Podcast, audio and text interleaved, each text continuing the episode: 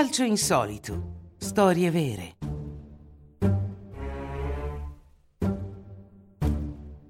Una storia a strati.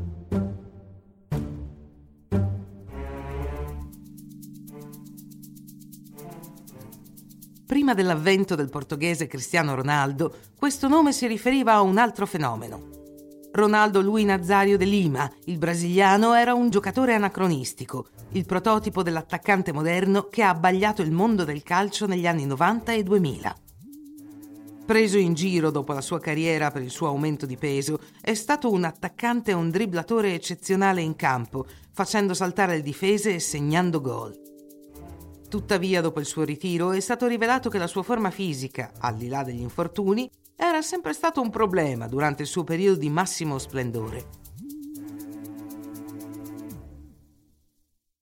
Nel 1999 ha partecipato alla Coppa America con il Brasile come leader della squadra favorita.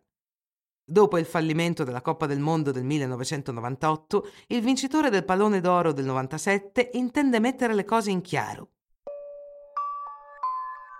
Quello che si è saputo qualche anno fa dal suo allenatore dell'epoca è che Ronaldo ha giocato in quella competizione indossando dei pannolini. Infatti, per regolare i suoi problemi di peso, lo staff della nazionale brasiliana gli aveva prescritto un farmaco i cui effetti collaterali erano l'inaspettata necessità di andare in bagno.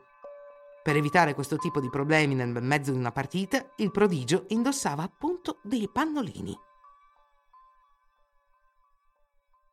Se le testimonianze concordano nell'affermare che Ronaldo ha vissuto molto male questa situazione, il che è comprensibile, ha comunque terminato come miglior marcatore della competizione e quindi ha ampiamente contribuito alla vittoria del Brasile in questa Coppa America.